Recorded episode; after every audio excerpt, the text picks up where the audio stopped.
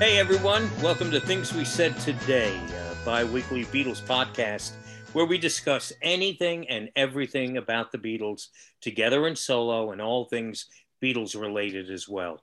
I'm Darren DeVivo from WFUV Radio in New York City. Uh, WFUV is a non commercial public radio station, and we broadcast at 90.7 FM, 90.7 FM HD2 as well. And you can listen online anywhere you don't have to be in the tri state area to listen at 90.7 FM. You could stream us wherever you are at WFUV.org. Uh, you could get our app and listen to us there, or even ask your smart speaker to play WFUV. Um, I've been on the air at WFUV now. It's going to be 38 years at the end of the month. Uh, and uh, it's a thrill to be here every couple of weeks with my good friends, Ken Michaels longtime radio personality who has dedicated uh, almost his entire 40 some odd year broadcasting career to uh, Beatles oriented programs. Mm-hmm. Um, Ken spent some time behind the mics at XM Satellite Radio. Uh, at the moment, he hosts a syndicated radio show called Every Little Thing and is also part of the video cast Talk More Talk, a solo Beatles video cast. Ladies and gentlemen, Ken Michaels. Thank you, Darren. A pleasure to be here. Hi, Darren. Hi, Alan. Ken. And that's Alan Kozinn, the acclaimed writer, journalist, music critic. He's also spent some 40 odd years uh, writing. He spent a lot of time at the New York Times writing about classical music and, of course, the Beatles. And uh, in recent years has contributed to the Wall Street Journal and, and other publications as well. He has a bunch of books under his belt, including the Beatles from the cavern to the rooftop, and got that something. How the Beatles, I Want to Hold Your Hand, changed everything. Uh, and he's written about classical music, and it gives me great pleasure to welcome Alan Kozinn. Why, thank you, Darren. Hello, everyone. Hello, Ken. And before we move into the topic uh, for today's show, which I might add is my topic, I shouldn't have been so proud of that because if it ends up being a dud of a show, everyone's going to go, "Good idea, DeVivo," which is what Ken has said already once. But no, we, I haven't. No, I'm not said that. I'm kidding. Uh, but anyway, uh, before we get into the show itself and the topic, uh, it is news time with Ken Michaels. Well, we've actually got quite a bit of news, and we're going to start with a news item that, for many of you, this will be the first time you're hearing it. And I got to tell you, this is the most exciting news of the week for me. Um, and I want to thank one of our listeners, viewers, Matt Wilsinski, for letting us know it is now listed on IMDb. Paul McCartney's long awaited animated film, High in the Clouds, is expected in 2022. It's coming to Netflix. Last I heard, Paul had recorded nine songs for the film one of which uh, has Lady Gaga on it. Keep your fingers crossed for it finally coming out this year. Doesn't give you the, the exact date, but uh, I'm really psyched about this because we've been hearing about this for so long. As you probably know, animated films take a long time to get finished. And after what Paul went through with Rupert the Bear, he wanted to make a full length feature film, which didn't happen. Instead, he ended up making the short for Rupert and the Frog Song, and he made a few other really good animated shorts. But it looks like High in the Clouds is coming out this year on Netflix. So again, thank you, Matt, for that information. Um, as most of you know, the Beatles Apple rooftop performance was just shown in IMAX theaters on January 30th, the actual anniversary, the 53rd anniversary, which also included a Q&A from Peter Jackson, I know Darren went to see it in New York City. I saw it in New Jersey. Alan, did you attend any of the, nope. the screenings? Okay. Nope, the nearest one is in Massachusetts somewhere. Well, let me find out from you, first of all, Darren, what you thought. Um, I actually, without getting into non a non Beatle related topic, was a little hesitant uh, to, you know, going to a packed movie theater. But I figured, you know, it's a one hour presentation, and you know it's the Beatles, you know. So I I can I can tell you that wearing two K95 masks at the same time It is difficult to breathe, and if you haven't properly brushed your teeth before you put them on, you will gas yourself. And uh, so that was um, part of my day. But no, seriously, uh, the movie was a thrill. Um, I mean, I was excited the minute I sat down and they're showing all these still photographs from the movie on the screen uh, and playing someone else's music, but they were showing Mm. stills from Get Back uh, leading up to the beginning of the uh, of the Q and A, which was first. Right. And I was And I surprised. look my I, I didn't look at my clock, but I think that they were fairly close to four o'clock on the dot. Uh, that they got started, and they had a host. I don't know who it was. Do you know who the, the host was? I didn't write his name down. No. Yeah, they had a host um, uh, in London at the IMAX theater in London, or an IMAX theater in London, where they were showing uh, the rooftop performance, and he was like the host. And then they clicked to uh, the satellite feed, and there was Peter Jackson um, in New Zealand, and basically talking about the movie and fielding questions and talking about the rooftop. And if you've seen our interview, uh, here on Things We Said Today. Uh, it was almost like, well, it was like in a way taking a four hour conversation and crushing it down to 20 minutes or so, because he did kind of quickly touch on some points that he made with us. Mhm. Um, I thought it was very interesting that he pulled out his iPad like he did um, right. on our show and was showing stuff to the folks uh, in the IMAX theaters. It was very interesting how he was showing how all the cameras were um, synchronized and how they picked shots for the rooftop performance. There was something like 13 cameras, I think he said. no, 10. 10. But you got Uh, to see all of them on screen.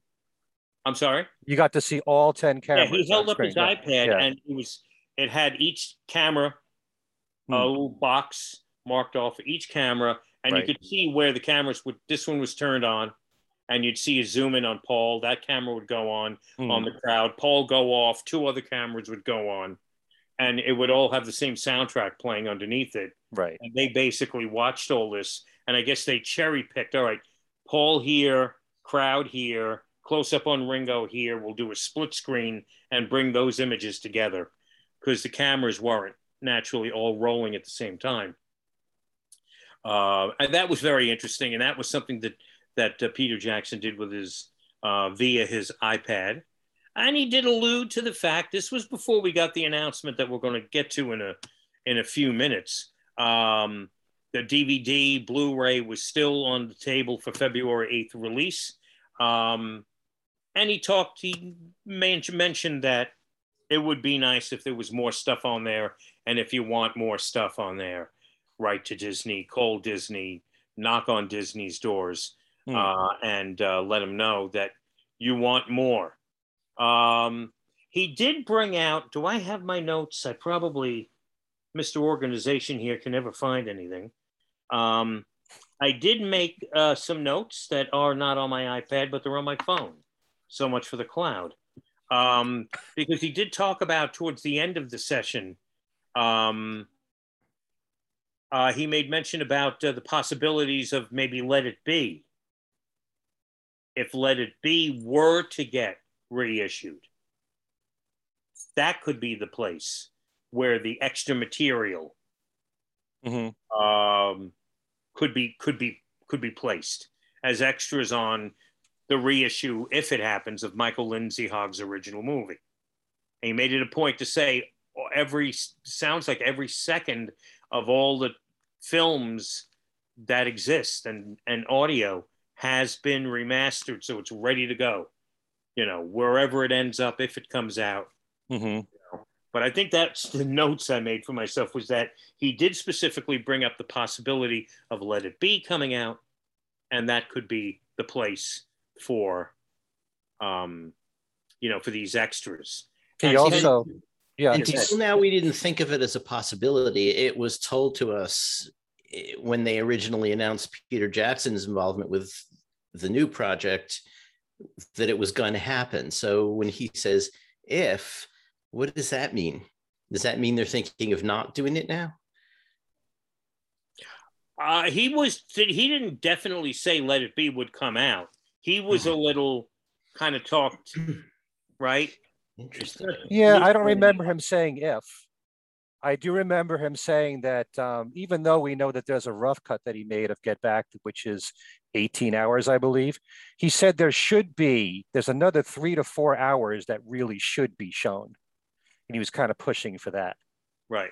So, yeah, and he was encouraging people to write into Disney and see what they can do. And maybe if we drum up enough support, that might change the release or however it, however any extra footage gets out there but um, yeah, I, I was um, very pleased with everything. First of all, the sound in the theater was great of the, of the Apple rooftop concert.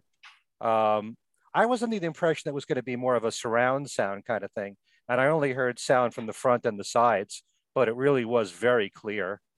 And it's just great to see it on the big screen. But um, with the Q&A, there was something that, that Peter said that really caught me by surprise. And I'm going to have to ask Alan about this because for some reason he brought up that there's two to three hours of film footage from the Beatles' White Album sessions. Now, hmm. apart from what we've seen of Paul doing Blackbird in the studio and the Beatles rehearsing Hey Jude, what else is there? Do you know? But I don't even know why it was necessary for him to bring that up, but that really caught me, you know, by surprise to hear that. There was, and we're going to talk about Hey Bulldog coming up. There was a session early in 68 oh. where they were supposed to be doing, I guess, filming for uh, a video for Lady Madonna, and that's where that Hey Bulldog, Hey Bulldog footage comes from. And maybe they, maybe that's part or all of it, maybe. I think Peter knows enough about their sessions to not confuse that with the White Album. So if he said that there's a lot of White Album stuff, he probably, mm. you know, I mean, look, we've seen the little bit of Paul doing Blackbird and Helter Skelter, but you know, I'm sure someone didn't just come in and take three minutes of film. There must be, you know, quite a bunch because they were making that Apple promo film um, and they were filming all mm. kinds of stuff. I mean, there's also the meeting with Lew Grade, uh, great, Dick James, um, and uh, you know, the, and and Alex in his studio. I wonder what other film there is of that. Um, so you know, all the stuff that that promo is made from, you know, the the raw materials must be out there, and he probably has seen them. Hmm. Yeah. Well, you know, just that just sort of like uh, really caught me by surprise when he said that. And I, I certainly don't. I, whenever I think of like Hey Jude or Lady Madonna, despite the fact that they were on the White Album box set, you know, the White Album sessions to me were separate. You know, that's how I look at it. Hmm. Um, yeah. yeah. What did you think of the sound, Darren? Um, it was excellent, but I was expecting it in, uh, you know, in a large IMAX theater in in, in Manhattan. Um, I, I, didn't hear anything that was like any oh wow moments to the uh, to the sound. Um, I thought it was outstanding. It would, you know it was it was and it was it was powerful. It even got uh, you know on occasion slightly loud, um, and it was great. Um, mm-hmm. You know, I was more uh, really into uh, examining, you know, uh, the instruments, uh, the amps, the equipment, how they rigged up the roof, the logistics of the whole thing. And I still can't help but get so excited when I hear them performing a song or a part of a song that made it onto the album, you know, and, you know, the full start, for example, to I Dig a Pony um, mm. You know, from when I was five years old, I've been hearing this on, on the on Let It Be, and now I'm sitting there in this big movie theater, 53, you know, 53 years later, and there's I, I saw the false start, how it happened. It was it was Ringo calling out. He was making an adjustment to his cymbals. That thing, and we talked about. I talked about this when we saw it on uh, Disney Plus, the whole uh, the whole documentary. That stuff really excites me when I'm actually seeing the recordings of the songs that I've been listening to from when I was little happening right before my eyes after all these years. Hmm. Um, um, trying to think if there was anything else that jumped out at me. I was trying to remember if, uh, and and I couldn't, and I haven't had a chance to go back and watch Get Back again, at least the end of it. Um, in the rooftop concert film that was in IMAX theaters, they did include the last day of the sessions back downstairs in Apple Yes. Studios. And then at the end, the credits rolled. Mhm. But I couldn't for the life of me remember if that was trimmed or if that was the way the whole documentary ends, the full footage of that Peter gave us of the last day downstairs in Apple. Do you- Okay. do you- It's my impression that that a lot of it is new, that wasn't in the Get Back documentary. You saw part of Two of Us and part of Let It Be and part of The Long and Winding Road and other stuff from those sessions.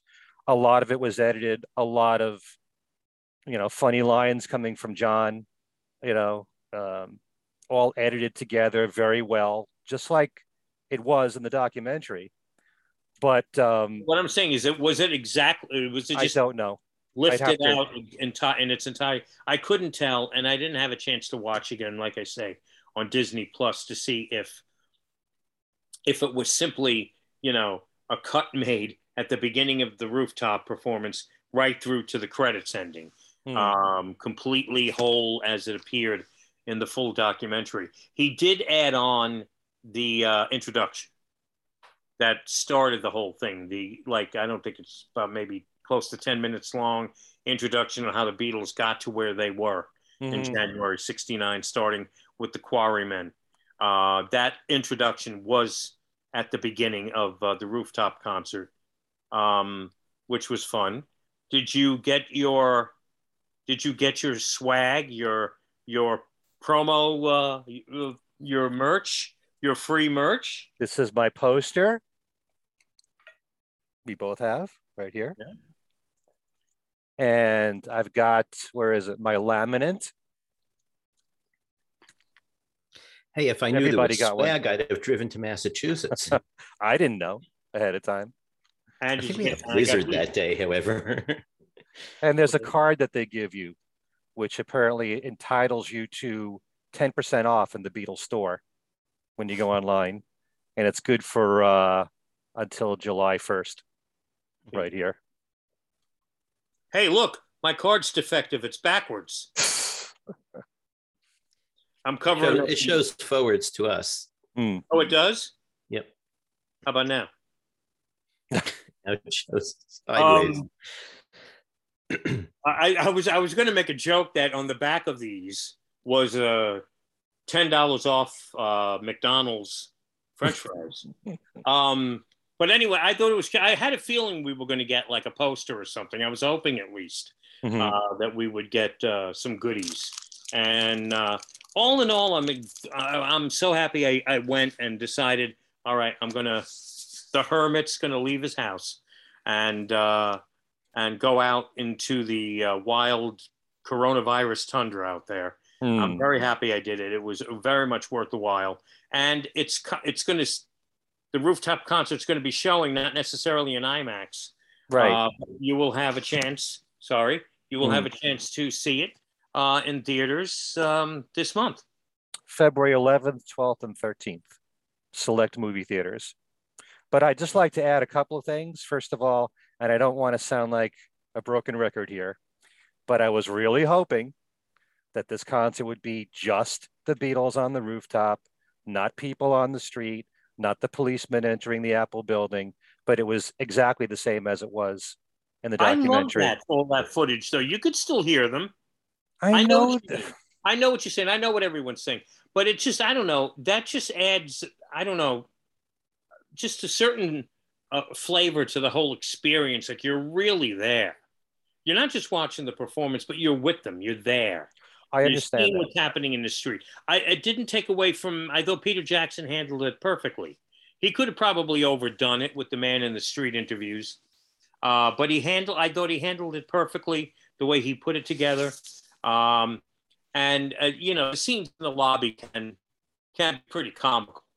Uh, um, you know, the the Bobbies waiting and waiting and waiting, and boom, the Beatles go into another song. Right. You know, and they're waiting to shut the whole thing down, and bing, here comes another song. And they People- think that they're in the building. No, they're on the roof. They're on the roof. what are they doing on the roof? Um, and does anyone know the whereabouts? Who's the doorman? Jimmy? I got to look it up. I? I'm picturing him. Yeah, where head. is he today? I don't know. Okay. but um, don't get me wrong. I think the way it was handled in the documentary was brilliant. I love all the different shots at the same time, the split screen it was handled.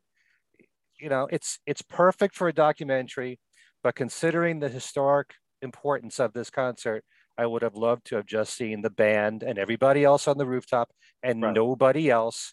This mm-hmm. is separate from the documentary to me. This is just the rooftop concert. What he did belongs in the documentary, but I don't see why we can't just get the four Okay. Beatles and everybody else. And uh, I, I will also say there was added footage of the Beatles in the basement at Apple after the concert. And I'm telling you, they looked exhilarated. Okay, wait. You know, you just said extra footage. There was some stuff there that wasn't in the full movie. Right. I'm talking about what was in the basement right after the concert. after they they went down to listen back to the Yeah. to listen to the playback of the concert. right. and it, it so I was I was right. I sensed that the post concert part of the movie seemed a little different. Yeah. Than, That- than Yeah. okay. But Okay. when you're talking about the next day, January No, right. 31st, Yeah. that's what I thought you meant. I was I basically meant the whole part of uh, the rooftop concert once the roof was done uh, and they go downstairs. From that point of the film on, there was some little there was some additional stuff there not in the eight hours. Right. So And I could swear because Yeah. it all went by so fast. I wish I could just rewind it and, and play it back. But Paul said something to the effect of, you know, we should be doing concerts on different rooftops, you know, at different locations. He enjoyed it so much. Yeah. He said it very quickly. So, um, but the looks on all their faces, they were all smiling and having such a good time. You know, for all that we've heard, especially from John and George, that these were, you know, the most miserable sessions on earth. Maybe there are certain memories that they have that we haven't seen, but they certainly had some good times during those sessions. There's no doubt about it. And I think they really got a jolt out of that rooftop concert. I think it goes back to what we were talking about a couple of years ago when the White Album box came out. When they were making music, when they were in the studio, when they're behind the mics, uh, all the problems that they were dealing with, whether collective problems or personal problems, would go away. Hmm. And they were able to be four brothers making music again. That's You what know, Ringo has said. For, that you walk out of that com- that, comfort zone, you know. Hmm. You know, Right. because you do watch them and you're like, this band essentially broke up nine months later. Really? Because these guys don't look like they're breaking up, but they had about another nine. What? Right? Matt's involved. I think They it was didn't tell me like Matt 14. involved. in. About nine months, right? well, September about when John made the announcement. No, I'm Was it- talking I about mean, when, it, it, it's 12 months to the next January, and then they broke up in April. So Right. Well, this is when John said, uh, you know, in the meeting that he wanted a divorce. Hmm. That was in the fall, that was in September. okay, yeah. 69. I and see what really. I always thought that for the most part, they kind of all went in their own Mm. respective corners after that. And other than the brief session they had at the beginning of 70, that really was it for them. That was really when it ended. That meeting, that that that statement from uh, from John, Jimmy Mhm. Clark, the doorman. Okay. Yeah, where are you, Jimmy Clark? We'd love to have you on the show. All right, but it was still a very enjoyable experience, you know. Hmm. And I. I'd have to say thank you to Peter Jackson for putting this extra stuff in there. He snuck that in there. He's finding ways to get this extra material out without people knowing about it beforehand, I think.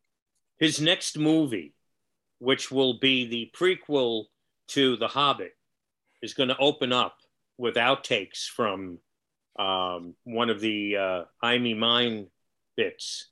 Uh, and you're going to wonder how did the Beatles end up in Hobbit land? Hmm. There's a little humor. Very, very little. Let's get on with some more news. And there's still still quite a lot to talk about here. Oh, believe me. There was the announcement that the actual performance on the Apple rooftop is now available on streaming platforms.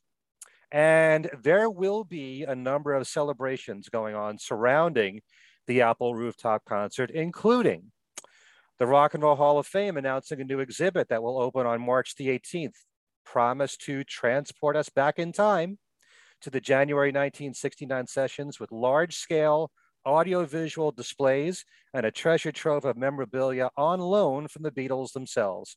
And these include original instruments, handwritten lyrics, articles of clothing ranging from Ringo's red raincoat that he wore on the rooftop, George Harrison's very ultra modern pinstripe suit, and John's granny glasses. Also, Norah Jones just played tribute by having two performances of songs from that time, which she performed on top of the Empire State Building. And she put that on her own YouTube channel, those of I've Got a Feeling and Let It Be. The uh, Cirque du Soleil performance troupe for the Beatles show Love debuted a rooftop performance video of their own to a version of Get Back with their own special mix for the song. And uh, the Norah Jones and Love performances I should say, can also be seen on the Beatles' own website, thebeatles.com. And there was also a rooftop concert special on SiriusXM's Beatles channel with Beatles historian, author, and radio producer Kevin Howlett doing a commentary. So a lot going on right now where that's concerned. However, some rather upsetting news concerning the release of Get Back, the DVD and Blu-ray, which was set for February 8th. There will be a delay in its release. The official, the Beatles official store sent out an email to those that ordered it saying there were technical and supply chain issues. We do not have an exact date for its new release yet. And it may interest many of our listeners that a new petition has been started to get Disney to release an extended version of Get Back. And maybe this delay in the release might make a difference here in this regard. And Alan, you were telling me that um, Andrew Dixon, who does his own Beatles YouTube channel, uh, posted a whole bunch of links where people can write to about this. Yeah. Um, in uh, the description box for this show that you're watching now, I don't know if, if people sometimes don't read the description box. I'm going to put um, the link to the petition and also um, the various uh, email addresses and uh, Twitter addresses, things like that, that um, Andrew Dixon has provided in his podcast. Um, so we might as well, you know, the more the merrier. Everyone on the planet should write in and say that we want more stuff uh, in an extended version. Definitely. How about a 60 hour version? Yeah, all of it. You want it all. and Andrew does great work, by the way. I watched a lot of his videos. Does fine work on the Beatles. Um, other news: there will be a brand new documentary called "The Beatles and India," which will be streaming exclusively on BritBox in North America, starting on February the fifteenth. BritBox is the streaming service from BBC Studios and ITV, offering the largest collection of British TV. This documentary examines how Indian music and culture shaped the music of John Paul, George, and Ringo, and in turn explores how the Beatles served as ambassadors of this pioneering world music sound and cultural movement. It draws together an expansive archive of footage, including contemporaneous local uh, shooting in India, also recordings, photographs, and compelling firsthand interviews. And it was awarded Best Film Audience Choice and Best Music at the 2021 UK Asian Film Festival called Tongues on Fire. In addition to that, Silva Screen Records, that's S I L V A, Silva Screen Records, in tandem with the documentary, will be releasing a 19 track uh, companion album, The Beatles in India Songs Inspired by the Film, featuring wondrous interpretations of the Beatles songbook, blending traditional and contemporary Indian influences as recorded and performed by Indian artists like Anoushka Shankar, who's on there. All right. Uh, from one of my primary news sources, right here, Darren DeVivo, I have learned that Ringo is helping out his fellow All Star Colin Hay with his new album coming out on March 18th called Now and the Evermore. Ringo drums on the title track.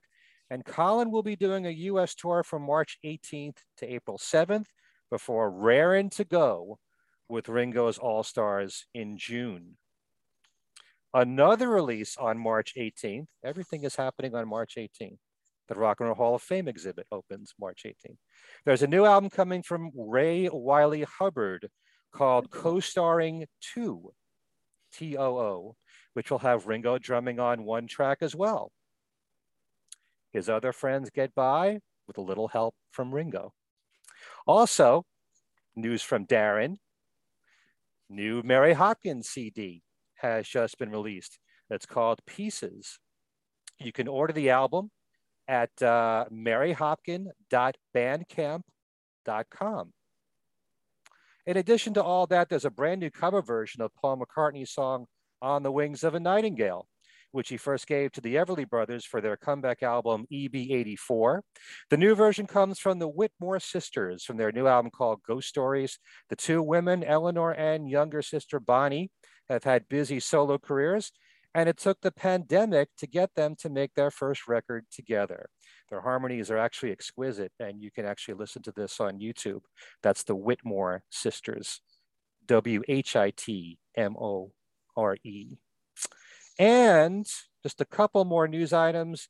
News came out last week. This is kind of unusual. It will be for many of us about an auction of Julian Lennon's own personal memorabilia.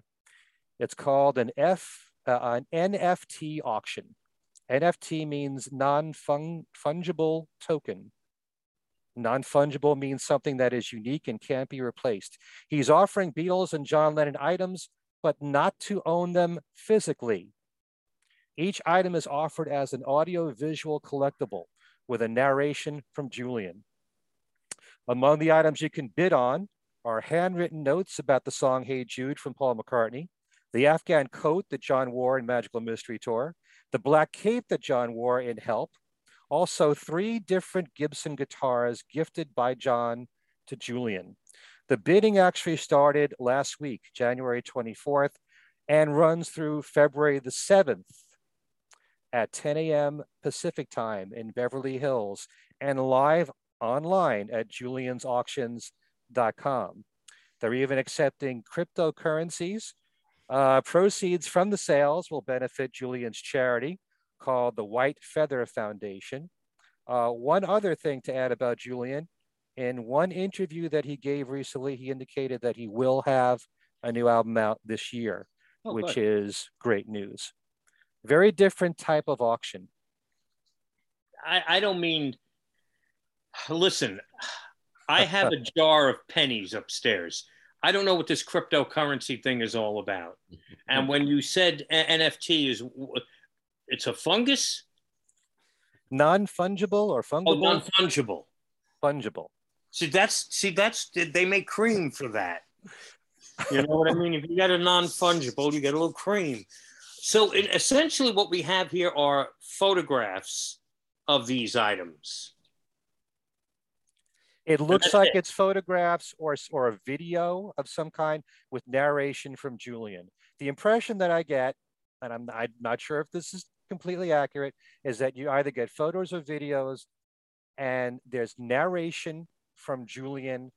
And if you make a bid on it, you might be the only one that gets these videos or whatever he's doing visually. I think that's the idea. There's there's one one person gets it. So it will be a hmm. rarity to itself that Julian is involved with it and that he's doing narration for it. Yeah, although personally, I'll take the coat itself or the Hey Jude, uh, you know, directions and, yeah. and all those other things. I, I don't know. It's, yeah, I mean, I don't know. I'd have to see what one of these things is like, but um, I personally, and this could just be because um, I'm now, you know, geezer, but uh, I don't get it. You know, I don't get it. It's it reminds me of um, you know, back in the cassette days, a friend of mine mentioned that having a rare record, having a tape of a rare record is like kissing your sister. You know, it's not really having the rare record. It's having a tape of a real record. And this is having a digital film or picture or whatever of a rare thing that you still don't have. Right. You know, I don't know. So I, I don't I don't see I, it. So what you're saying is I could take a, this right here. I could take a still photo, right, mm. and na- put a narration on it. This is Darren DeVivo's head.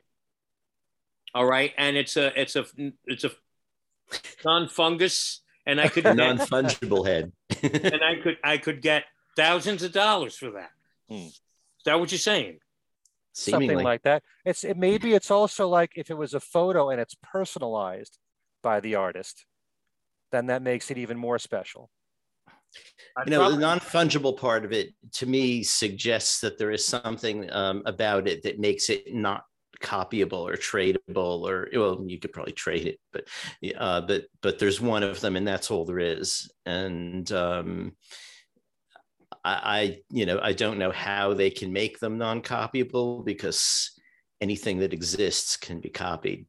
But I don't know. I really don't know. I've never seen one of these things. I'd like to see it and get to understand it more before, um, you know, further making a fool of myself about what it is mm. and what it isn't. But all I know is you're not going to get the coat or the guitars or the Hey Jude, um, you know, notes right. or any of that stuff. You're going to get a representation of it. Okay. I think I'm going to start buying things with imaginary money. I'll invent my own currency. Hmm. Here, here. Well, you're Thank you're you. edging into you're edging into early John and Yoko territory. That's right. You know, I'll bang in an imaginary nail for an imaginary All five shilling. Right back around. the next show I'm going to do inside a bag. anyway. Well, this seems to be the modern way of uh, of doing things, I guess. But uh, I'm just reporting it so you guys watching know about this. The question One last non-fungible what cryptocurrency core apple? Yes. Some people are not going to know what we're talking about here. Anyway, last news item. There is a new book uh, released just now from Tommy Hanley, the photographer. It's called With a Little Help from My Lens My Time with the Beatles. Tommy is considered one of the great music photographers of the 60s, 70s, and 80s. The new book tells the story of Tommy's remarkable close friendship with the Beatles. It chronicles his time with the Fabs beginning in 1963 through the end of the decade when Tommy found himself at the epicenter of the eccentricity of the Apple empire. Tommy also shares his, his experiences in the 80s when he was appointed as archivist by Apple Corps to assist in tracking down photographs and memorabilia for the Beatles anthology. There will be a trade version of this book and a limited edition one of just a thousand copies. The trade version will have less content. This is all according to uh, the publisher. And thanks to John Bazzini from the Beatles in Print, Together and Solo Facebook page for that. Um, and you can also visit Tommy's on website, for more information, tommyhanley.com, H A N L E Y. All right. And that's all the news I have for you. That's it. It's plenty right there, I think. I was hoping that my copy, because I, I purchased the Mary Hopkin album and I was hoping it came before we filmed the show today. Hmm. Um, but I did reach out uh, to Jessica, who is the daughter of Mary Hopkin and Tony Visconti uh, and a, a singer songwriter in her own right. And uh, she said that her mom doesn't really do uh, interviews anymore. Um, you know, because we did kind of think it would be fun to have her on the show, but I told her we're fans. Tell your mom we're fans here and can't wait to hear pieces uh, Yeah. of the new album. And she's actually got a bunch of things that she's released in recent years. If you go digging around on her website, Hmm. um, uh, and and and it's all really good stuff. Oh, I love her voice. Yeah. I mean, it was so suitable for folk music, which really was her love. Right. She didn't really want to do what Paul had her do, kind of show tunes um, on the first album, Postcard. And if you follow what she did after that, that's more in line with what she wanted to do. Right. The other Apple album, Earth Song, Ocean Song, is stunning. It's gorgeous. Hmm. uh, the stuff Yeah. that she does on that album. So you should check that out and her other work too. But I've also known for quite a while that she's a pretty private person. She rarely gives interviews. Well, on to the topic of the show today, and that is the Yellow Submarine album released in January 1969. Uh, for obvious reasons, Yellow Submarine's not considered a major work in the Beatles' album discography. Um, but with all the attention these days on, and rightly so, the Get Back sessions, uh, which took place in January 1969, I thought it was fascinating to think that in the middle of all of this, and it was probably not a big deal uh, in house, uh, maybe for some folks at Apple it was, the Beatles released an album, Yellow Submarine. The Beatles didn't, Apple did. And it came out during that time uh, that the Get Back sessions were taking place. Um, and of course, we all know that it's uh, kind of a half a Beatles album sort of like The Way a Hard Day's Night and Help appeared as soundtracks in the United States. Half the material, roughly, were Beatles songs from the film, the other half were instrumentals from the score of uh, the respective films. And that's what Yellow Submarine was, except that they were divided where you had the Beatles songs on side one and George Martin songs on side two. Um, and then you take the six Beatles songs only four of them were new, uh, except in England, where um, All You Need Is Love was appearing on album for the first time because Magical Mystery Tour wasn't an album in the UK. So, uh, so in the UK, there were five non album tracks, four of them new, appearing on Yellow Submarine. But I just thought it would be interesting to spend a few minutes talking about this album, which does get brushed under the rug because it was released in between the White Album and Abbey Road, and uh, the album hit stores at the same time as the Get Back sessions were taking place, and we've uh, been enjoying those in recent months. So, um, I have some fond memories of Yellow Submarine because it was one of the first Beatles albums I owned um, after uh, the Hey Jude collection and Abbey Road and Let It Be. I vaguely remember it being a gift, a present from my folks after I had my tonsils removed. and I think that was in 1972, uh, making me seven years old. And to this day, again, which I always love to hark back to this on this show, you know, the memories come flooding back when I hear certain Beatle albums, certain songs, see certain album covers. And Yellow Submarine always uh, had a very special place in my heart. I love George Martin's um, uh, George Martin's material on side two. Uh, but I wanted to, uh, you know, pick your brains and get your feelings for Yellow Submarine, maybe your initial impressions when you first became aware of the album or when it first came out. I don't know. Ken, you probably don't remember when it was released. Alan might.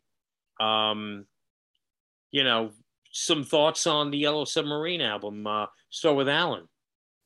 Um, I have only vague memories of it, and for some reason, I associate it more with the White Album than with Let It Be. Uh, well, of course, Let It Be was just being recorded then; we didn't have it yet. Um, it, it sort of came out like way after the film, and you know, I remember we, you know, we knew the we knew those three of the four songs because we didn't really know Hey Bulldog because it wasn't in the U.S. version of the film. Um, but uh, you know, so that in a way, that itself was probably a draw to the album because there was a Beatles song on there that we hadn't heard in any form. Um, I, for some reason, I vague my my vague memory is telling me that uh, the first time I heard it was on a friend's cassette, um, and it I think it probably didn't get onto my must buy list for some time because it was only, you know, basically four new songs. Um, and um, I like the George Martin stuff too, but I'm not sure I, uh, back in those days, I even listened to it, you know. Um, uh, I probably thought it was a great idea to have it all on one side because um, having gone through all those years with Hard Day's Night and Help, taking the needle up and putting it onto the next Beatle track and then the next Beatle track and skipping the orchestral stuff, um, unless I was too lazy. And that's how I got to hear those things. Um, I shouldn't admit this as a classical guy, um, but still. You know, I belatedly came to the George Martin stuff and listened to it, and and and I really think it's good stuff. Uh, you know, it's not the Beatles, um, but it definitely is redolent of yellow submarine. I mean you you put on the record you can you you remember you know where they were in the film as because he was a he was you know he was a very decent composer. And uh you know it's well done. Uh but yeah i i, I thought of it as kind of minor as well. Uh and uh, and uh, you know didn't invest a whole lot of um you know, emotional, uh, you know, anything in the Yellow Submarine album as such. It was just one other thing that you had to get if you wanted the full run. That was the way okay. I looked at it. Yeah. Okay. I can. Hmm. Um, pretty close to what Alan was saying. I mean, I don't remember the moment when I first bought the record, but I'm sure it was pretty close to when it first came out. And I wanted to hear the songs as I heard them in the movie, since I did see the movie at the time. Um, but because of the fact that there wasn't that much Beatles material, and you even had two songs, Yellow Submarine and All You Need Is Love, that were already out anyway, um, to get just four songs, it, you know, you wait for those four songs and that's it. And admittedly, in the very beginning, I didn't listen all that much to the George Martin music. As time went on, especially as I watched the film more and I grew to appreciate George Martin's music and how it was placed and how it worked so well and all the scenes where it was used, I grew to appreciate it. I mean, Pepperland to me is a classic. It's such an incredible piece of music. Mm-hmm. And um, I've grown to really like that. But I have to be in the mood to just set myself aside and listen to one whole side of George Martin music still to this day. But um, yeah, I mean, when you look at Beatles albums, if you consider this a real album, um, it would have to be, you know, towards the bottom of the list there because of the fact that you only have at the time what was four new Beatles songs, four unreleased Beatles songs, not brand new Beatles songs because some of them were recorded in 67. Mm-hmm. So, um, but we didn't know that then. But to, to go to the movie theater and, and to watch the film, and I loved the, the film as a child, and especially thinking of All Together now being used twice in the movie. And at the very end, I'm waiting to get a copy of All Together now. And that was exciting for me. And, um, but still, the main attraction are those four unreleased Beatles songs. And um, that's basically it. Uh, I actually enjoyed when it came to the American soundtracks for A Hard Day's Night and Help, listening to the other stuff too mm-hmm. the George Martin music on yeah. A Hard Day's Night and the Ken Thorne music and, and Help. I didn't pick up the needle like Alan did. I kind of listened to the whole thing. It made me anticipate the Beatles stuff more. Mm-hmm. Oh. It's funny again when when you're young and things when you're when you're young make such an impression on you. Mm. Um, I still hear Help and I hear A Hard Day's Night the way they were in the U.S. Mm-hmm. and I never remember ever feeling cheated or feeling like, oh, you know, I don't want to listen to that album because you have to go through all this instrumental music. Um, I, I, I loved it, and and again, I got George, I, I got I got Yellow Submarine when I was very young, and the whole thing had a right down to the extra glossy Apple label. For some reason, that always stuck out at me. The label seemed a little shinier than uh, some of the other Beatle albums I had. Uh, it just resonated with me as a little kid. But today I look at it and like, okay, um, as far as the Beatles were concerned, uh, the follow up to Sgt. Pepper's Lonely Hearts Club Band is the White Album because they didn't intend Magical Mystery Tour to be an album. And it wasn't in the UK back in the day, which meant there's a year and a half gap, uh, which was a long time back in uh, back in the late 60s, a year and a half gap between Sgt. Pepper's Lonely Hearts Club Band and the White Album. Uh, again, a gap we didn't have to deal with in the US because Magical Mystery Tour was right in the middle of that. Hmm. So a year and a half goes by between Sgt. Pepper and the White Album, and then it's only a month and a half, and another album is out, Yellow Submarine, and fans didn't really know it at the time. They were conducting the Get Back sessions with plans of another album coming out. Mm-hmm. And all of this happening uh, without bringing up the fact that the White Album is a 30 song, 92, 93 minute long album. And these guys are already cooking up the next album and throwing soundtrack albums out there. Uh, I just thought it was a, a few little interesting points uh, that I wanted to bring out and talk about an album that does, in fact, get lost in the shuffle, and that's Yellow Submarine. But uh, it did get a, uh, a redo uh, many years later when the Songtrack came out. And Alan pointed out when we were discussing this show, the possibilities of talking about Yellow Submarine, um, and it was the case. It was the first time Beatle music had been remixed. Um, so uh, if I'm, I believe that's the case. Uh, it was the yeah. first time there was a, a remix be, remix being done, and yeah. here was a, a, all in one place, all of the songs from the film on one album, and it still turned out to be a bit of a short album.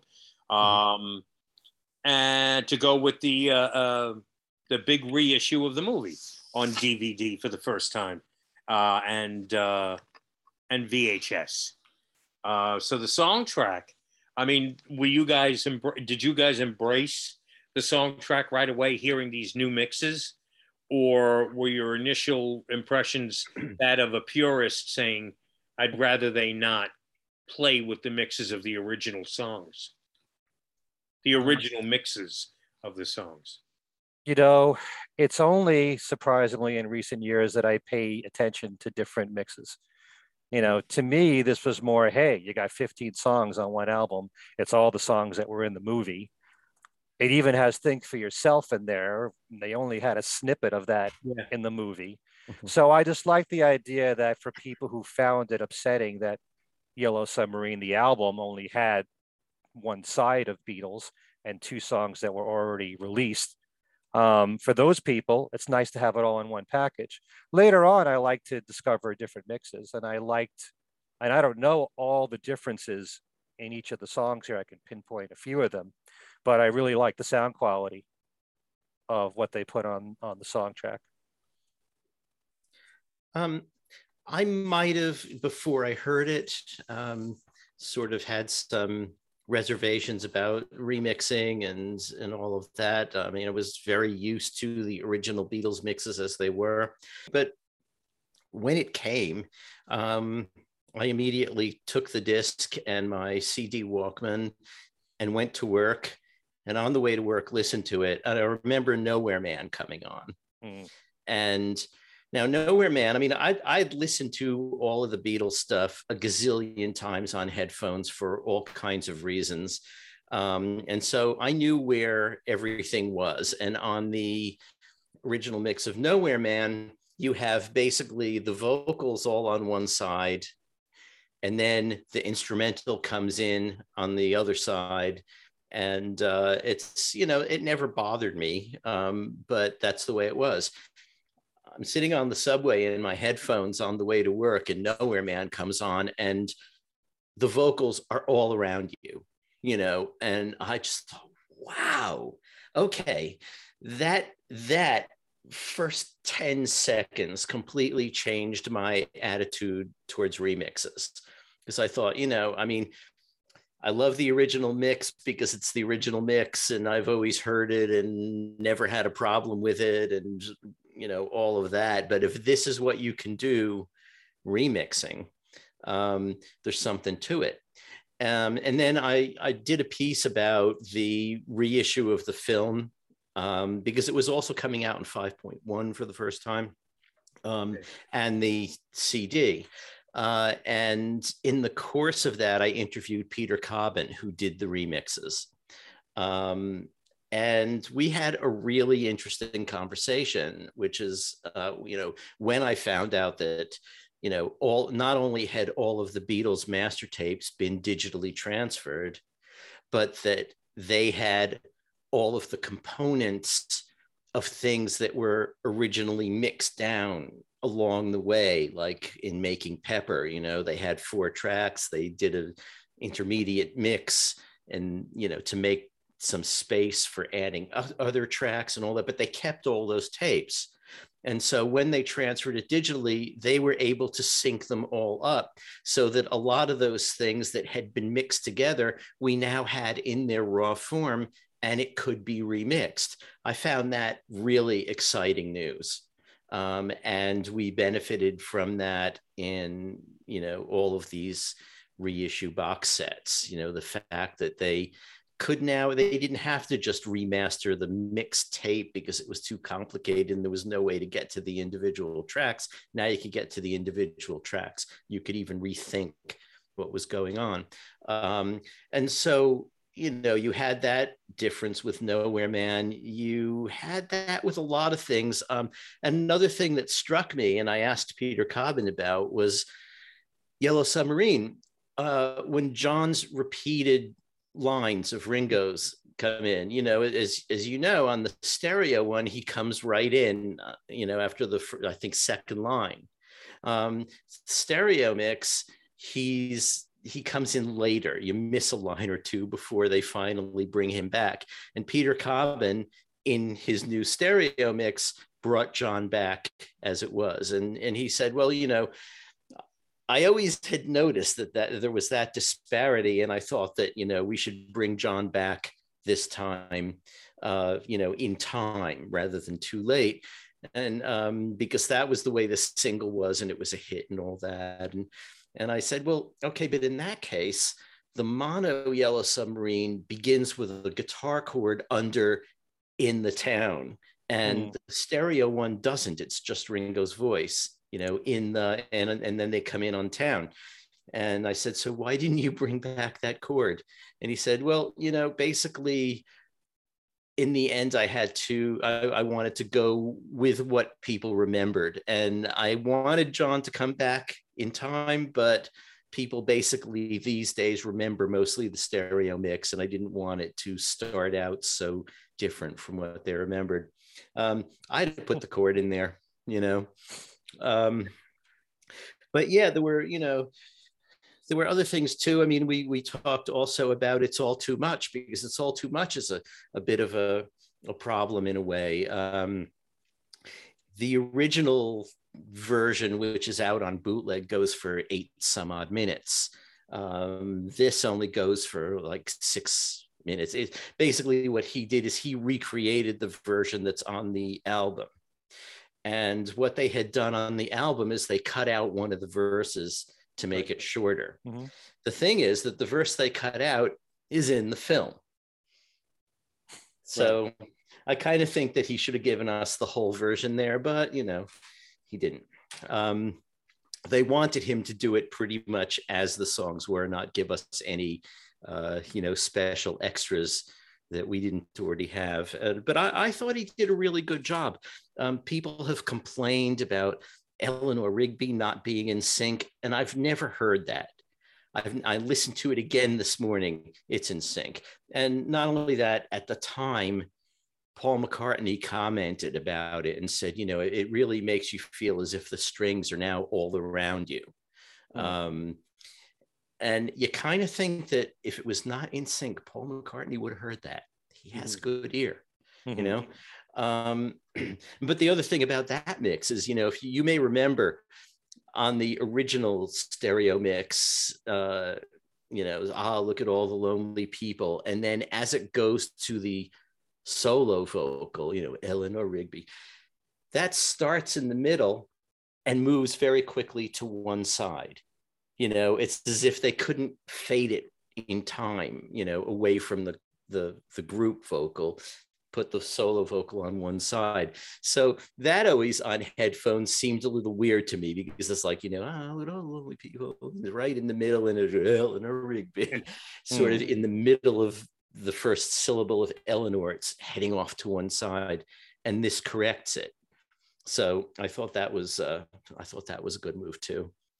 I really loved this album when it came out, you know, even though, you know, nothing new, all old songs, all familiar songs, but it just sounded so great. And um, I think really for me, the bottom line of all that was Nowhere Man. You know, just listen to that Nowhere Man with headphones.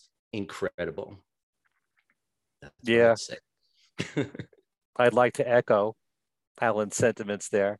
I mean, Nowhere Man is just so noticeable from the very start where you you hear all the harmonies right in your face. And one of the few things that I haven't been crazy about, not just with Beatles music, but any music where lead vocals are in one channel. I'm not a fan of that. I'd much rather lead vocals be centered and even background vocals, you know, and um, Nowhere Man has such a fuller sound. Now, you could take Nowhere Man and listen to the mono version if you want all those vocals to hit you all at once in both the left and right, you know. yeah. Uh, but it's but it's so much fuller a sound in stereo. And also the same thing like you were saying with Eleanor Rigby, Paul's lead vocal becomes goes in one channel. Here it's centered throughout the whole uh, mix of the mm-hmm. new version. Um, only a northern song is supposed to be the first time that that version came out in real stereo. It was like a right. you know fold down st- uh, stereo. Mm-hmm. Um, although the version that came out on the Beatles Anthology Volume 2, which came out before the Yellow Submarine Songtrack, was taking some of the same basic tracks and editing together two different takes, and it even had different vocals and different lyrics from George Harrison, and that was in stereo. But if you're going back to the original Only a Northern Song as it appeared on the original Yellow Submarine album, this was the first time that version was released in true stereo. Right. So um, it's a great experience to listen to. Every now and then you should go back and listen to the Songtrack because it really was mixed very well and has a very full, clean sound. Um, yeah, pretty much everything Alan said. you know, I asked Peter Cobbin, who, by the way, um, in, in, the small world um, category, Peter Cobbin did the mixes for the Lord of the Rings films. Um, ah. So he knows our pal Peter Jackson, mm-hmm. uh, or at least has worked for him one way or another. Uh, and uh, he did the 5.1 mix for Yellow Submarine as well, which was he did them as separate mixes. Um, and I think he said he did the stereo mixes first because he didn't want the 5.1 mixes just to be folded down. He wanted to make sure that they had distinct mixes. But I asked which was the most problematic of the tracks to remix and he said only a northern song um, and i can read you his answer if you know about why uh, yes uh, and i said yeah that one was only in in mono. And i think the problem was that some of the effects were added during the mono mix. And he said well i'm fairly sure we'll never know for certain but i think i hit upon the reason it was only mixed in mono. I think it may have been attempted in stereo some years later, but it never worked because the song itself, unlike the process I just described, where one tape may have may have been bounced to another, that was when we were talking about the, you know the digital right. going back and um, that was never done. Instead, they were attempting a crude form of synchronization where they started two machines and ran them at the same time. So it may have worked when they made the mix, but when they try it later for stereo, they couldn't get it to sync in the same manner. There were a lot of effects, tape delayed, glockenspiel, and trumpet. So it meant syncing two machines very precisely, and that had only been done once when the mono mix was made.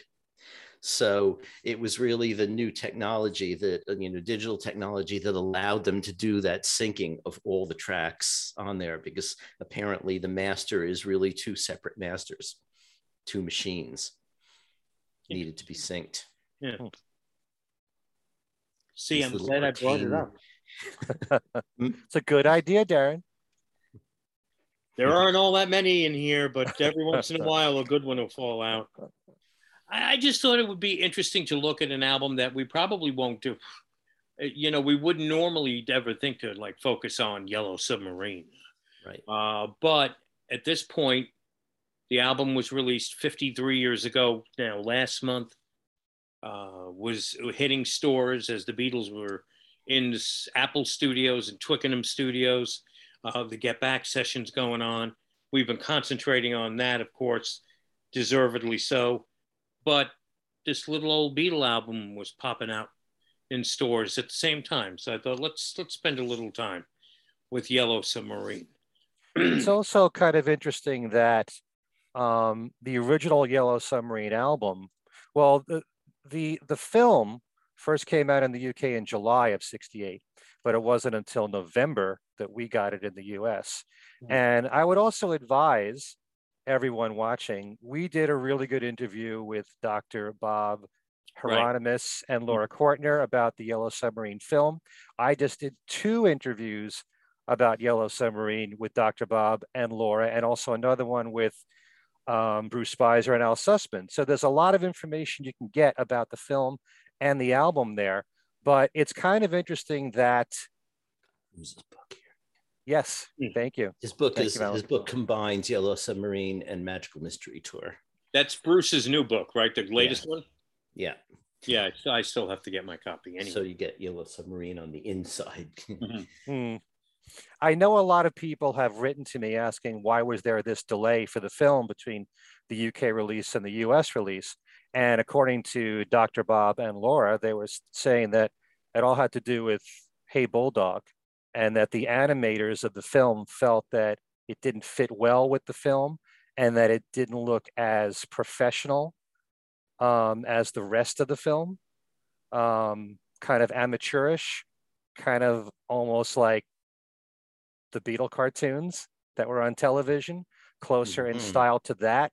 So they had to take that out, which is why we didn't have it when it first came out here. Mm-hmm. So the, the movie comes out here in the US in November, and the White Album comes out in November. And that why I associate Yellow Submarine. what a time to be a Beatle fan, November of 1968, for, for yeah, those really. two reasons. And they didn't want both albums coming out at the same time. So they delayed Yellow Submarine to January of 69. But even still, you're talking about like six weeks apart between the White Album and Yellow Submarine. And there was actually one week, March 1st of 1969, when the top two albums in the US, number one was the White Album, number two was Yellow Submarine. But um, it's kind of interesting you know the the movie had to be delayed here and also george martin had to re-record his stuff that's right he did he, he yeah. did several recordings which happened after the movie came out in the uk mm-hmm. the stuff that you hear on the yellow submarine album that george martin did was all done after the movie came out in the uk mm-hmm. that's right that was recut that was yeah. all redone there and um, and then there was also talk about because the Beatles were always, you know, saying they want to give you as much value um, to the fans as possible.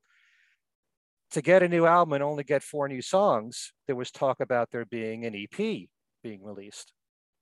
And there was going to be a five song EP with those four songs from Yellow Submarine plus Across the Universe. Hmm. Um, and I talked to Bruce Spizer and Al Sussman about this. And it didn't come out for a couple of reasons. In the UK, EPs were selling less and less, getting less popular. So I think they even did away with their EP charts. Although Magical Mystery Tour did very well, in general, you weren't seeing EPs getting released towards the end of the 60s. Um, and by the time that they would have put out the EP, which would have been, I believe, March or April of 69, the album was already out anyway. So what would have been the point of getting the EP if some of the fans already bought the album? Mhm. So a bit of a, a mess there. But um, Across the Universe is one of those songs that's floated around with all these different versions. And it could have also have been part of this EP instead of being on the World Wildlife version. So Interesting that that Parlophone did Magical Mystery Tour as an EP, Mhm. but slightly more than a year later, the EP was deemed as, I guess, the way not to go, and there was no Yellow Submarine EP because that would, if there was an EP meant to happen, it was Yellow Submarine. Um, so I- I think uh, Bruce also talks about the problem created by um, "It's All Too Much," Mhm. um, being you know over you know, six and a half minutes, um, and an EP being really a forty-five. I mean, "Hey Jude" is longer than that, and it fit on a forty-five. But here you have four songs that you need to get on an EP, and "It's All Too Much" would have taken one whole side by itself. Um, if you added any of the other songs to it, it would have made it a little too long.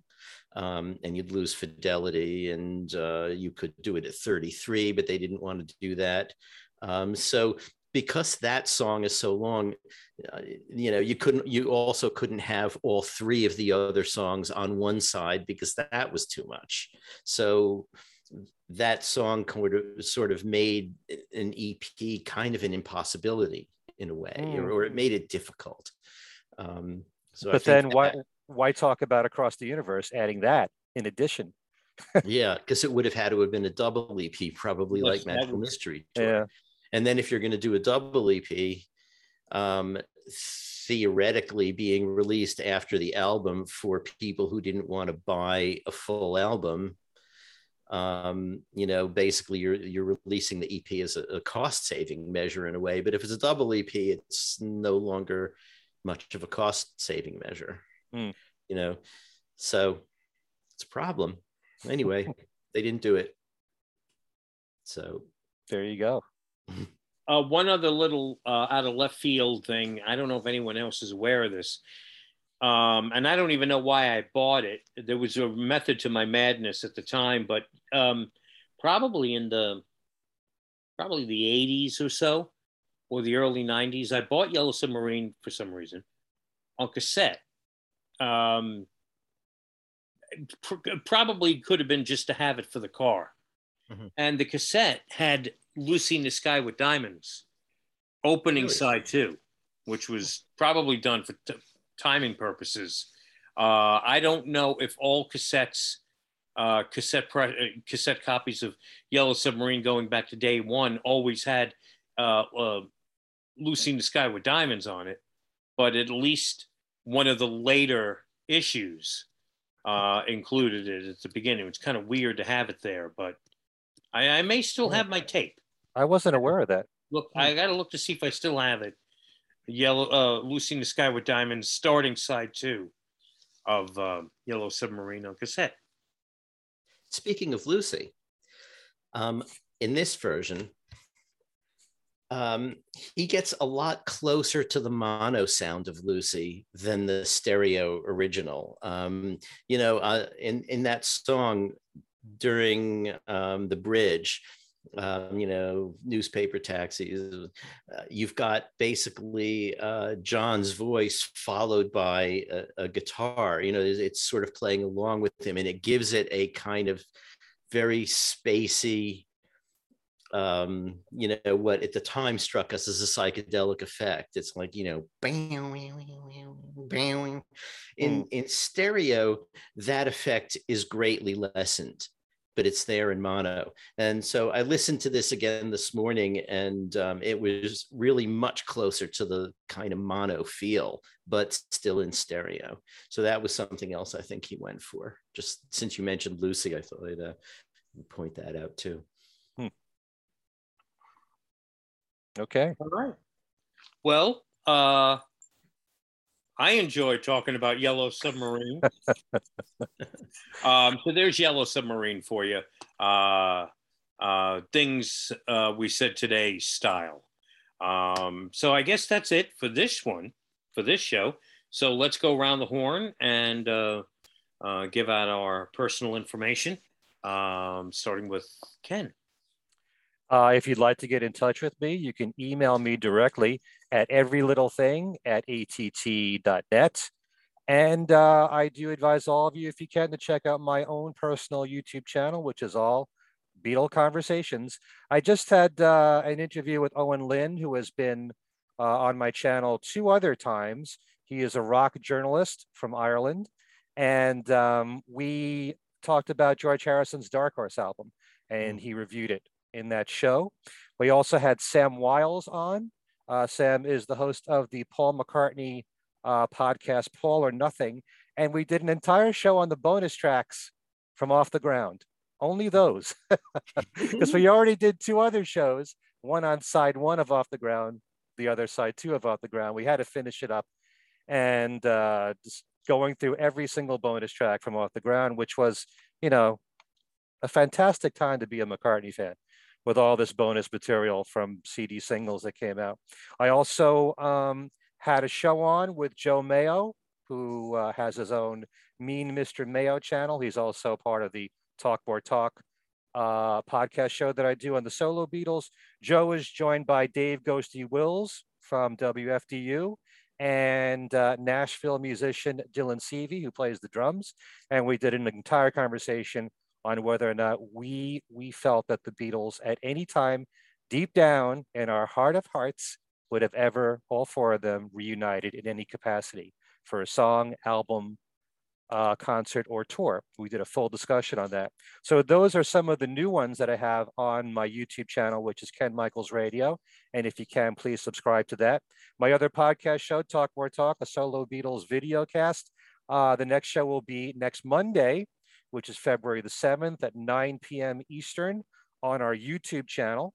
And uh, since we're very close to Valentine's Day, we're going to pick our top three uh, favorite love songs from each of the four Beatles in their solo careers. We just did a show on our favorite solo Beatle videos of the 70s.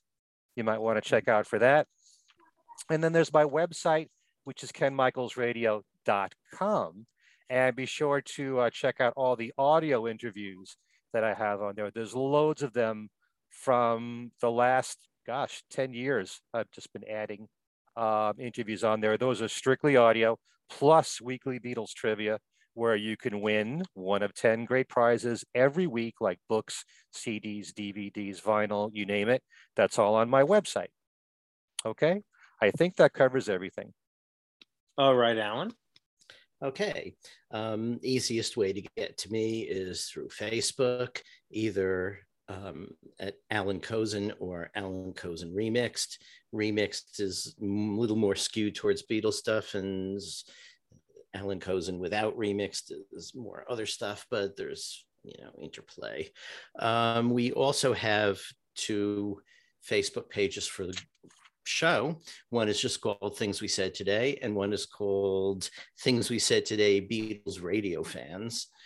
Um, shows get posted on both. Uh, we also have a Twitter feed at Things We Said Fab. Um, and you can contact us by email, which people have been increasingly doing, and it's really interesting. Um, uh, you can send us an email at things we said today radio show at gmail.com. Um, and we may respond directly, we may respond on the show. Um, feel free to send us ideas, um, complaints, anything you feel like sending us, um, we will field. And um, yeah, sure you know, not, you can, hmm? if you send us something, make sure it's non-fungible. fungible. yes, send us non-fungible stuff. That's what we want. Yes. Um, uh, yeah. So uh, the shows, you know where to get the shows. I mean, in, in a way, for us, uh, the primary thing at the moment is YouTube because it's got the video version of the show. Um, and uh, that way you can see me holding up a CD. Um, otherwise, you know, we the audio version is on Podbean and on iTunes and various other places where, oh, not to mention you got to see the swag from the IMAX showing, which I'd never seen before. So that's why I watched the video one. anyway, so over to you, Darren. All right. Um, what? Oh, right, our contact information. you, if you want to email me directly and we could talk about Alan and Ken behind their backs, you could email me at Darren DeVivo at WFUV.org. Uh, if you do happen to do that way, you know, of course, I'll share. I share with uh, Alan and and uh, Ken. Uh, if you want to tune in and listen to WFUV, it's 90.7 FM in New York City, in the New York metro area, um, 90.7 FM. You can stream us at WFUV.org, and we have an app. That's a great thing to do. Download that, listen to us on the app, and you can ask your smart speaker to play WFUV. I can be heard Monday through Thursday nights, uh, starting at 10 p.m., and Saturday afternoons from 1 to 4 p.m. Um, and also the Facebook pages. I have two pages. Uh, they sort of mirror each other. Um, one is a little more personal stuff, uh, and the other is all music and maybe some thoughts on local sports teams that I root for. Um, just search Darren DeVivo, you'll find both pages, and uh, we'll be connected. And uh, I'll be very happy. I don't know if you'll be happy, but I'll be very happy to have you on board. And that's basically it for this edition of Things We Said Today. Uh, so, for Ken Michaels, for Alan Kozinn, I'm Darren DeVivo. Thank you for watching, and we will see you next time.